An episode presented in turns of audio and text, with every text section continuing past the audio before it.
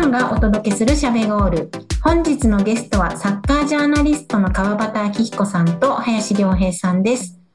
目前に迫った東京五輪 U24 日本代表の戦いを展望していただきます。進行はゴールジャパンの吉村です。よろしくお願いします。どうも、えー、フリーライターをやっております川端明彦と申します。フリーライターやってます林良平と申します。はい。ということでですね、五輪本戦のお話の前に、まずは終わったばかりの直前に試合についてお話をお伺いしたいなと思っております。12日のホンジュラス戦は3-1の勝利。吉田麻也選手が先制、堂安選手が2得点決めています。で、はい、この、はい。で、あの、スタメンは久保選手、はい、堂安選手、三好選手、富安選手、中山選手というこの世代。あと、オーバーエイジの遠藤選手、酒井選手、吉田麻也選手。ボランチでは田中碧選手が遠藤選手とコンビを組んで、最前線には林大地選手、ゴールキーパーは谷選手でした。はい。で、この試合、ハーフタイムに川端さんから騙された後連絡が来まして。ハーフタイムに送ってたんですか？そうなんですよ。ハーフタイムが、あのー、来るタイミングで、ハーフタイムのこう変わる感じがわかるじゃないですか。はいはいはい。あの、交代がないぞというところで。なるほど。騙された。そういうことかっていう感じでしたね、僕は。はい。まあ、あれですよね、流れがあったからですよね。あの、その前に森保さんに話を聞いたところがスタートですね。そうそうそう。だから、あの、ホンジュラス戦の前に僕は予想として、まあ、ちょっと90分ゲームから離れてる選手がすごく多いと、海外組はオフ分けで、えまあ、選手によってはもう1ヶ月半とか2ヶ月近く90分ゲームを経験してないという状況になっていたので、まあ、ゲーム体力的にも選手の心理面的にも、こう、1回90分っていうのをどっかで経験させるだろうなと、まあ、読んでいたんですよね。なので、その前の会見の場で森保さんにその点を質問したところ、いや、そんなことないですよ、みたいな 話が、まあ、要約すると、そういう感じの話がありまして、あれ、ちょっと勘違いだったかと。で、は、あの、最近の理論だとね、あの、90分、あの、プレイさせなくても90分戦える体に持っていくことはできるみたいな、フィジカルトレーニングの理論などもあるので、あそういう風な持っていき方を考えてるのか、まあ、時間もねえしなと、勝手に自分の中中で納得したんですけど、そんなことはなくて この、あの、ハーフタイムで選手交代がなかった時点で僕は察しましたね。あの、これは、ここで引っ張れるだけ引っ張りつつ、90分プレイしてない選手は特に90分使うだろうと。これはやられたなと思ったっていうことですね。はい。いや、まさになんか試合終わった後に、いや、やっぱり90分やるじゃないですか、ああいう感じだった。試合途中からね、あの、ちょっと、あれ、森保さんなんで全然交代してないの？みたいなことを言う人が記者席でも出てきたんですけど、あの、僕は、いや、それはこの意図は明らかなんだよ。意図は明らかなんだけど、俺は騙されたみたいな感じでしたね。でしたね。はい。なんかもう、なんか、ああ、こういうこと、これまでもあったよなって。あった。うん、あったんだけど、うん、あ、そうかっていう感じでした。はい。堂安も90分出てて、彼らは6月シリーズ、えっ、ー、と、つまりこの代表チームがもう一個前に集まった1ヶ月前の合宿の時も90分出られなかった、出る経験をしていない選手たちなんですね。ねなので、えー、まあ、そういう選手たちをここで90分ゲームを経験させるということをちゃんとやるというところと、あと、これは逆も言えて、まあ、田中碧とか林大地とか、えー、J リーグでずっとやってた選手たちですね。彼らは普通に試合感があるので、彼らは早々に交代するというところをやってきたなっていう形でした。はい。林さんはその試合どう見てました？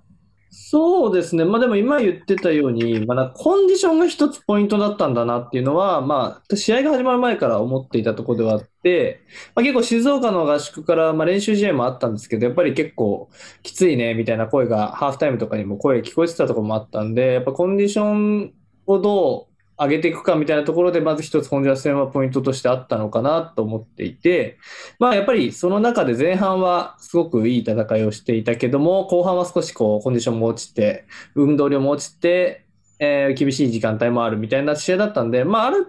種、なんかまあよ想定されていた試合だったかなっていう感じは僕はしましたね。そうなんですよ。だから想定してた通りだったんですよ。合宿見ながらこんな感じでホンジュラス戦は位置づけるんだろうなと思っていた通りだったんですけど、まあそれをちょっと試合前日に、試合前日に否定されたので、あ、しまった、俺の言い方間違ってたのかと素直に思ってしまったんだけど、そんなことはなかったという、そういう話です。はい。はい。逆にサッカー的な面で発見ってありました、ホンジュラス戦。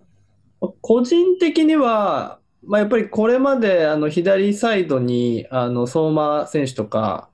えー三笘選手が入って、まあ、ワイドアタッカーが1人いるっていう形でやってた中で、まあ、この試合で三好選手が入って、まあ、結構ポジショニングを入れ替えながら攻めるっていうなんか形、まあ、うまくいったところとうまくいってないところもあったと思うんですけど、なんかまあある種こう本大会で縦への突破が厳しいみたいな相手になった時にこういうなんか中で動かせる。うんあのオプションっていうのができたのは、なんか個人的には大きかったのかな。まあちょっと出れなかったっていう元々の要素がありましたけど、その中ではそういうのが見えた試合だったかなっていうのは僕は個人的には感じましたね。そうですね。だから、もやしが、自体が、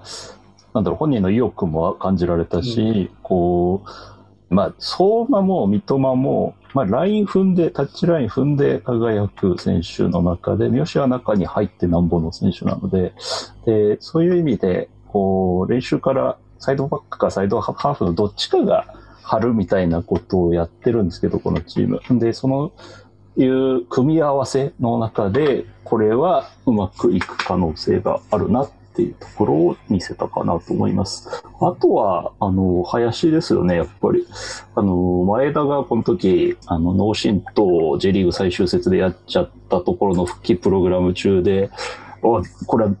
出られないぞ、調整だぞっていうところになっていて、さらに上田綺世は負傷離脱中というところで、焦ったフォワードどうしようっていう中で、バックアップメンバーだった林大地が、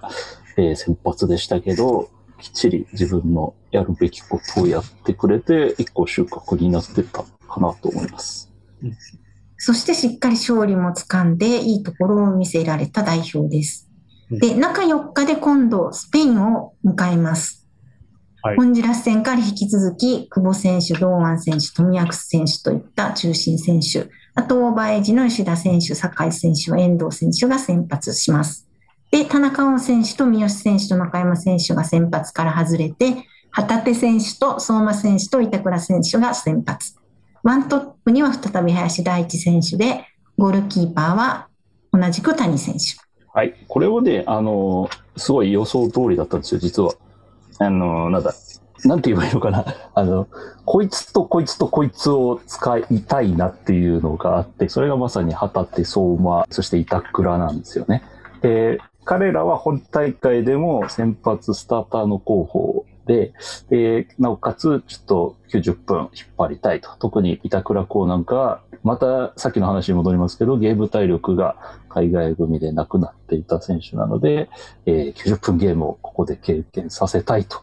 いうのが明確な意図としてあったと思います。で、あの、旗手と相馬に関しては、あの、ACL に参加していて、合流が遅れていて、で、その中で、えーちょっと、でも本大会全然先発がある選手たちなので、ここで、えー一回試さないといけないと、馴染ませないといけないというところで、えー起用されたっていう形だと思います。林大地選手2試合連続？これは、あの、不可抗力というか、結局、前田がちょっとまだ先発は厳しいかなというジャッジだったというところだと思います。なんか、最初一番びっくりしたのはそこでしたね。あ、前田大然じゃないんだみたいな、まだ間に合わないんだっていう感じが、最初は一番思いましたね。なんかうんだからまあその分、まあ、まあ、上田選手もそうですし、やっぱ最前線は結構まだまだ争っているというか、まあ、どの選手がどのタイミングで、どのコンディションで使えるかみたいなところで、いろんな起用法が今後、本大会でもあるんだろうなっていうのは、なんか感じさせられたなそうですね。だから争っているというか、そもそも、ちゃんと干潮、ベスト、ベストの状態に持ってきていけてるのが林だけっていうところですね。はい。前半結構なんかこう押し込まれてる。まあもちろん相手がユーロ2020の優勝、あ、優勝メンバーじゃないや、出場メンバー含む超強力メンバーっていうのもあったんですけれども、はい。これって理由見えてました？いや、相手が強かったからじゃないでしょ本当うか。に強かったですよね。いや、強かったですよね。本当に強かったと思いますよ。はい。はい。やっぱりなんか、ボールの、なんか動かし方、まあ、それこそ堂安選手とかが、あの、どこにいるか、自分たちの仲間がどこにいるかが分かっているように、ボールを動かせるっていう話してましたけど、まあ、ボールの動かし方はすごくうまくて、まあ、その日本のちょっと距離感が悪いところとかをしっかりついてきてるなっていうのは、なんか立ち上がりはすごく思いましたね。うん。だから楽しかったよね。うんうん大丈夫か？みたいな思うところもあれば、でも最後のところはやらせないんで、おみたいな、こう、ちゃんとしっかり守れるな、みたいなところも見えるみたいな。だからこれはあの、あの、森保さんとかも言ってましたけど、ボールを持つ、日本がボールを持つ時間が長い。で、相手のボールを奪いに行ける相手とばっかり、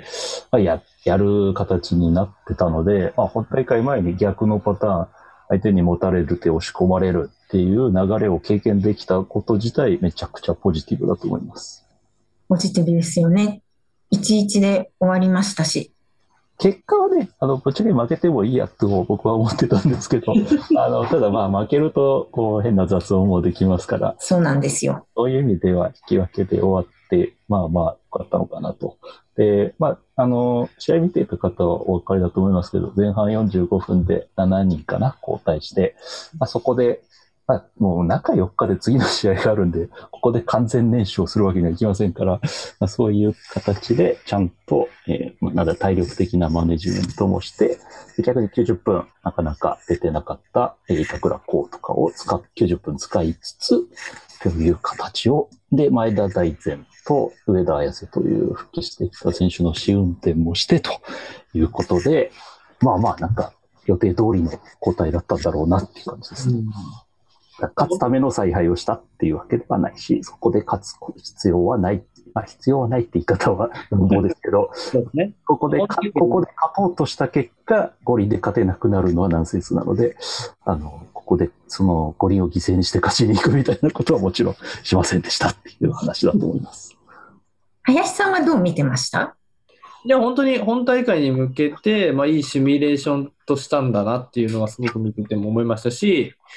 やっぱりなんか前半と後半でまあ多少こう流れ展開みたいなのは変わりましたけど、その中でこう課題もあって、まあ、前半の選手たちの中では収穫も多かったし、後半の選手たちは課題があった中で、それを今後につなげれば、えー大会でもこういいところを出せるっていうのも見えてきたんで、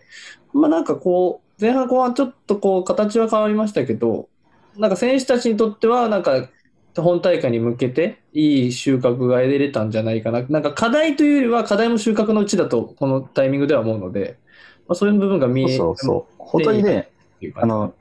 根本的なシリアスな課題だったら、このタイミングで出てもらっちゃ困るんだけど、あの、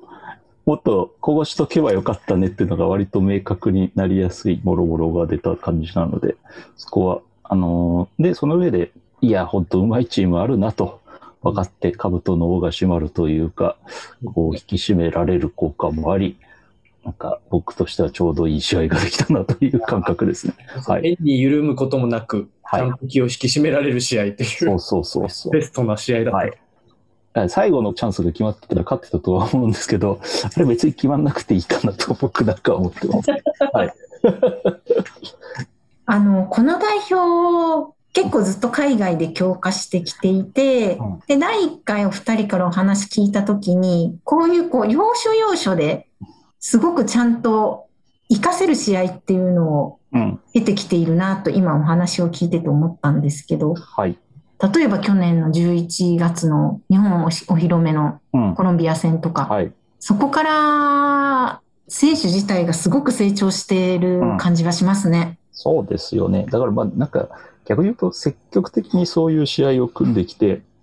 で、タフな相手と戦えるようにってやってきた成果だと思います。このチームがまだアンダー18だった時に、こう、イングランドに遠征して、イングランド代表のものすごいメンバーとぶつかって、1号で惨敗するんですけど、その時もね、堂安とか富安がものすごい衝撃を受けて、でも彼らはそれを糧にしてすごいスケールアップしていくんですが、まあ、そういう経験を、こう、なんていうの、あの、日本サッカー協会って言い方もあれかな、なんて言えばいいのかな。日本サッカーとして、この若い世代になんとかそういういい経験積ましてやろうと、いろんなつてを当たって、こう、ね、この試合を組んできてっていうのをずっとやってきて、今回のスペインと試合組んだのも、まあ、すごいことですし、で、その、こう森保さんは、スペインと組むならこの日程しかなかったんですけど、まあ、その、あまり日本の初戦の調整という意味では、この4日前にスペインとやるって、あんまり良くはないと思うんですけど、でもそこで、あえて、そういう経験、シビアな経験をするために、ここでスペインとやる、よし、やらせてくれってやったっていうのが、まあ良かったと思います。だからたまたまそういう試合が巡ってきたというよりも、そもそも強いチームと何とかしてマッチメイクしようというのが彼らはちっちゃい頃からずっとやってきた成果だと思います。